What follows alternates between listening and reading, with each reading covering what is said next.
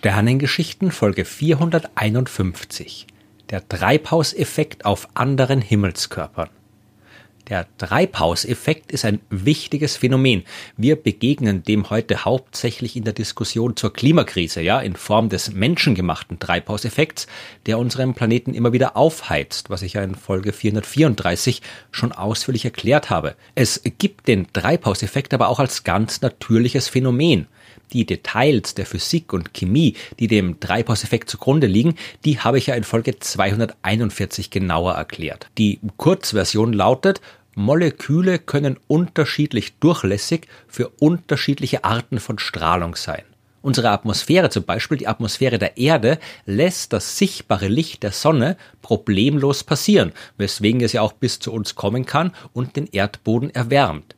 Wenn die Wärme dann in Form von Infrarotstrahlung wieder vom Boden zurück ins All strahlen will, trifft sie auf Kohlendioxidmoleküle in der Luft oder auf Methan oder Wasserdampf. Und das sind Treibhausgase, die das sichtbare Licht mit seiner kurzen Wellenlänge zuvor noch ungehindert durchgelassen haben, die langwellige Wärmestrahlung jetzt aber quasi blockieren und teilweise wieder zurück zum Boden schicken. Und dadurch heizt sich die Erde weiter auf.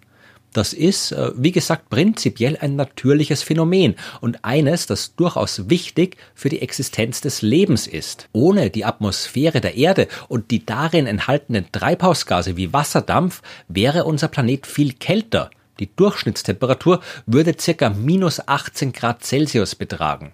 Dass die Erde lebensfreundlich ist, liegt also am natürlichen Treibhauseffekt.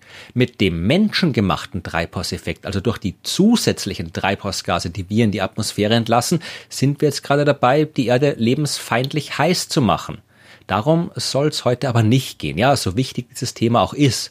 Stattdessen schauen wir auf die anderen Himmelskörper des Sonnensystems. Gibt es dort auch einen Treibhauseffekt und wenn ja, was für Konsequenzen hat das? Damit ein Treibhauseffekt stattfinden kann, braucht ja prinzipiell mal einen Himmelskörper mit einer nennenswerten Atmosphäre. Davon haben wir im Sonnensystem überraschend wenig. Wenn wir die Erde ausnehmen, dann bleiben unter den restlichen Planeten nur die Venus und der Mars. Ja, der Merkur ist ein Planet ohne Lufthülle. Der Mond hat auch keine, ja, und ist auch kein Planet. Äh, die Planeten Jupiter, Saturn, Uranus und Neptun, die bestehen nur aus dichtem Gas und das Konzept des Treibhauseffekts kann man dort in der Form nicht so anwenden wie bei uns. Die ganzen Asteroiden und die meisten Monde der anderen Planeten, die sind zu klein, um eine vernünftige Atmosphäre halten zu können. Die einzige Ausnahme ist Titan, der größte Mond des Saturn. Ja, Venus, Mars und Titan. Das sind neben der Erde die einzigen Himmelskörper im Sonnensystem, bei denen man die Frage nach einem außerirdischen Treibhauseffekt sinnvoll untersuchen kann. Fangen wir mit dem Mars an. Ja, der ist eigentlich ein Grenzfall. In Folge 236 habe ich die Atmosphäre des Mars ja schon mal ausführlich besprochen und äh, die Folge mit der Feststellung begonnen, dass der Mars eigentlich gar keine Atmosphäre hat. Ja, der Luftdruck dort, der beträgt weniger als ein Prozent von dem, was wir hier auf der Erde haben. Es ist also kaum was da, was den Mars in Form einer Atmosphäre umgibt. Und das, was da ist, das besteht zwar ausschließlich, fast ausschließlich aus dem Treibhausgas Kohlendioxid, aber weil eben so wenig Atmosphäre da ist, kann der Mars keine Wärme speichern. Da hilft auch das CO2 nicht. Unter anderem deswegen ist der Mars auch so enorm kalt. Ja? Da gibt's keinen natürlichen Treibhauseffekt, der ihn aufwärmen könnte. Wir wissen aber, dass es früher in der Geschichte unseres Nachbarplaneten dort wärmer gewesen sein muss. Wir finden überall auf dem Mars die Spuren von Wasser, das über seine Oberfläche geflossen sein muss. Irgendein Mechanismus muss also den Mars irgendwann einmal wärmer gemacht haben. Wir reden hier von der Zeit kurz nach seiner Entstehung, kurz nach der Entstehung aller Planeten vor viereinhalb Milliarden Jahren. Ja, Planeten aus Metall und Gestein mit einer festen Oberfläche, die im inneren Bereich des Sonnensystems entstanden sind. Planeten also wie die Erde, die Venus und der Mars. Die haben bei ihrer Entstehung immer auch eine gewisse Menge an Wasser mitbekommen. Gespeichert im Gestein, hat dann dieses Wasser durch diverse geologische und chemische Prozesse an die Oberfläche gelangen können und wenn diese Oberfläche von einer passenden Atmosphäre eingehüllt wird, die für Temperaturen irgendwo zwischen 0 und 100 Grad Celsius sorgt, dann kann das Wasser dort flüssig bleiben und äh, Seen, Flüsse oder gar Ozeane bilden. Was am Mars, am jungen Mars, für angenehme Temperaturen gesorgt hat, das wissen wir noch nicht.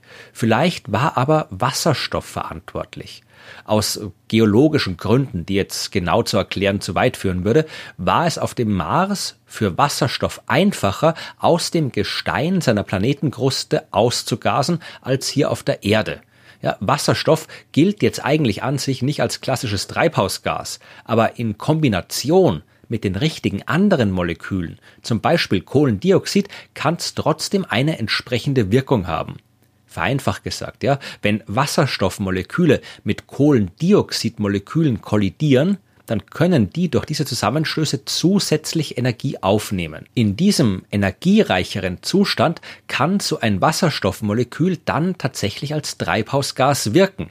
Wenn der frühe Mars eine mit der Erde vergleichbar dichte Atmosphäre aus Wasserdampf und aus CO2 gehabt hat und dazu noch 5 bis 20 Prozent Wasserstoff aus der Planetenkruste, dann könnte das für einen ausreichend starken Treibhauseffekt gesorgt haben, um die Temperaturen dort über den Gefrierpunkt zu heben.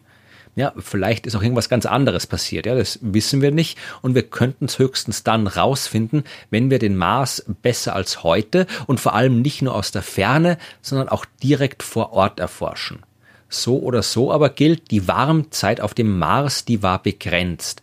Ja, der kleine Planet, der hat viel zu wenig Masse, um seine Atmosphäre dauerhaft festzuhalten und vor allem hat er zu wenig Masse, um sein Magnetfeld dauerhaft aufrechtzuerhalten. Und ohne Magnetfeld ist so eine Atmosphäre schutzlos dem Sonnenwind ausgesetzt. Die Teilchen, die von der Sonne ständig aus ihrer eigenen Atmosphäre hinaus ins All geschleudert werden, die wirken dann wie so ein Sandstrahler, der die Lufthülle eines Planeten wie des Mars dann im Laufe der Zeit abträgt, es sei denn, es gibt ein Magnetfeld, das diesen Sonnenwind abwehrt alles das, was dem Mars fehlt, das hat die Venus zu viel. Unser Nachbarplanet kann sich über einen Mangel an Atmosphäre wirklich nicht beschweren. Dort herrscht auf der Oberfläche ein Druck, den man bei uns erst 900 Meter tief unter dem Meeresspiegel finden kann. Diese gewaltige, dichte Hülle aus Gasen, die besteht fast komplett aus Kohlendioxid und deswegen gibt's auf der Venus einen Mega-Treibhauseffekt, ja, und der hebt die Oberflächentemperatur enorm und heizt die Venus auf fast 460 Grad Celsius auf. Aber auch diese heute komplett lebensfeindliche Welt war nach ihrer Entstehung wahrscheinlich ein lebensfreundlicher Planet. Die Venus, die ist fast so groß und schwer wie die Erde und wird bei ihrer Entstehung vor viereinhalb Milliarden Jahren wahrscheinlich auch ähnlich viel Wasser mitbekommen haben wie wir. Computermodelle, die zeigen uns, dass die Bedingungen vor viereinhalb Milliarden Jahren dort durchaus nicht unangenehm waren. Die Venus liegt aber näher an der Sonne als die Erde. Meine, das ist prinzipiell problematisch. Ein paar Faktoren haben aber vielleicht dafür gesorgt, dass sich unser Nachbar trotz der geringeren Distanz zur Sonne nicht zu stark aufgeheizt haben könnte. Die Venus, die dreht sich heute sehr langsam um ihre Achse.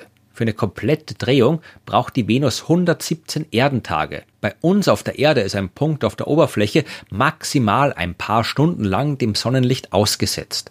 Sieht man jetzt mal von den Polarnächten in der Arktis und Antarktis ab, ja, dann kommt früher oder später immer die Nacht. Auf der Venus mit ihrer langsamen Drehung kann ein Bereich der Oberfläche aber wochenlang im hellen und heißen Sonnenlicht liegen.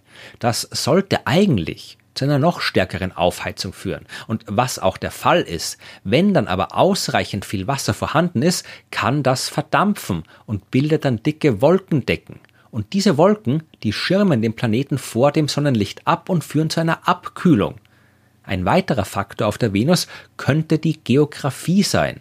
Die Daten, die wir heute über die Venus haben, die legen nahe, dass es dort früher viel mehr Landflächen gegeben hat als auf der Erde, die ja zum größten Teil mit Wasser bedeckt ist.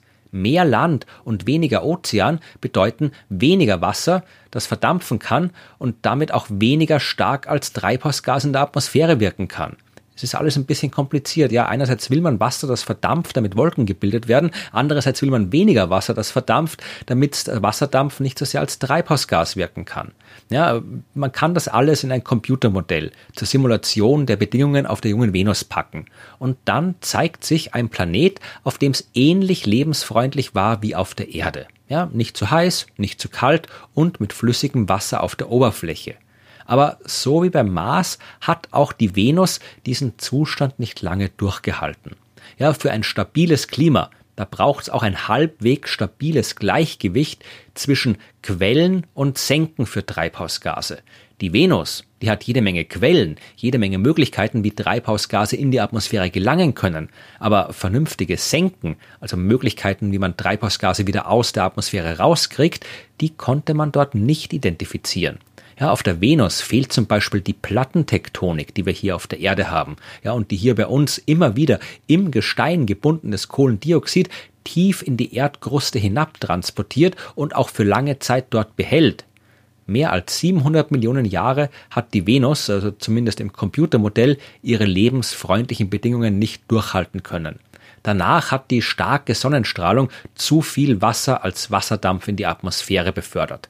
Danach hat sich dort zu viel CO2 angesammelt und dann ging es so richtig los mit dem Treibhauseffekt. Es ist eine extrem starke Feedbackschleife entstanden. Der Treibhauseffekt hat die Temperatur erhöht, was noch mehr Treibhausgase in die Atmosphäre befördert hat, wodurch es noch heißer geworden ist und so weiter.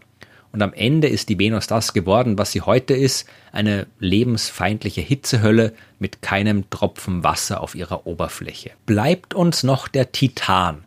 In Folge 157 habe ich ihn den faszinierendsten Mond des Sonnensystems genannt. Was er meiner Meinung nach auch ist, der Saturnmond, der hat einen Durchmesser von 5150 Kilometer. Das macht ihn größer als den Merkur. Titan ist weit von der Sonne entfernt und man würde davon ausgehen, dass es dort ziemlich kalt ist. Ist es auch, ja. Also die Durchschnittstemperatur an seiner Oberfläche liegt bei minus 180 Grad Celsius. Trotzdem ist der Titan keine Eiswüste wie die anderen Monde im äußeren Sonnensystem. Der Titan hat eine Atmosphäre, ja, und was für eine. Der Luftdruck dort ist um 50 Prozent höher als auf der Erde. Nur, dass es natürlich keine Luft ist, die diesen Mond umgibt, ja. Die Atmosphäre besteht vor allem aus Stickstoff mit geringen Anteilen von Methan und Argon. Insgesamt ist die Masse der Gase in Titans Atmosphäre aber größer als die auf der Erde. Und unter dieser Atmosphäre passieren auch jede Menge spannende Sachen. Flüssiges Wasser gibt's natürlich nicht, ja, aber dafür flüssiges Methan. Das bildet dort Flüsse und Seen, das regnet aus Wolken auf den Mond herab. Sowas findet man auf keinem anderen Himmelskörper des Sonnensystems. Und was man darüber hinaus auch nur auf dem Titan findet, ist ein Anti-Treibhauseffekt. Ja, bleiben wir zuerst einmal beim normalen Treibhauseffekt. Eigentlich sollte es nämlich auf dem Titan circa minus 191 Grad Celsius kalt sein. Stickstoff, Methan und Wasserstoffmoleküle in seiner Atmosphäre, die sorgen aber für einen kleinen natürlichen Treibhauseffekt, der die Oberfläche eigentlich um 21 Grad aufheizen würde. Wasserstoff und Stickstoff, ja, die, die sind eigentlich gar keine Treibhausgase, ja. Aber so wie vorhin beim Mars kommt's auf die Bedingungen an. In der extrem dichten Atmosphäre des Titan können die Moleküle viel öfter kollidieren. Durch diese Kollisionsenergie nehmen sie viel öfter höher energetische Zustände ein und können dann als Treibhausgas wirken. Minus 191 Grad plus ein Treibhauseffekt von 21 Grad, ja, das macht minus 170 Grad Celsius.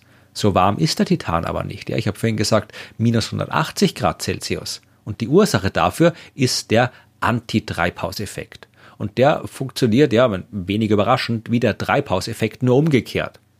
Der normale Treibhauseffekt lässt kurzwellige Sonnenstrahlung passieren, die langwellige aber nicht. Am Titan, da gibt's aber extrem hochliegende Nebelschichten.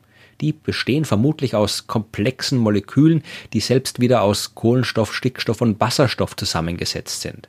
In den äußeren Schichten der Titanatmosphäre können die sich deswegen bilden, weil dort das energiereiche Sonnenlicht die Methanmoleküle in einzelne Kohlenstoff- und Wasserstoffatome aufspaltet. Äh, das geht nur dort draußen an der Grenze zum Weltall, weil weiter nach unten kommt dieser energiereiche Teil der Sonnenstrahlung durch diese dichte Atmosphäre nicht. Dort oben aber können sich jetzt die einzelnen Atome zu neuen Molekülen verbinden und die wirken als Antitreibhausgase.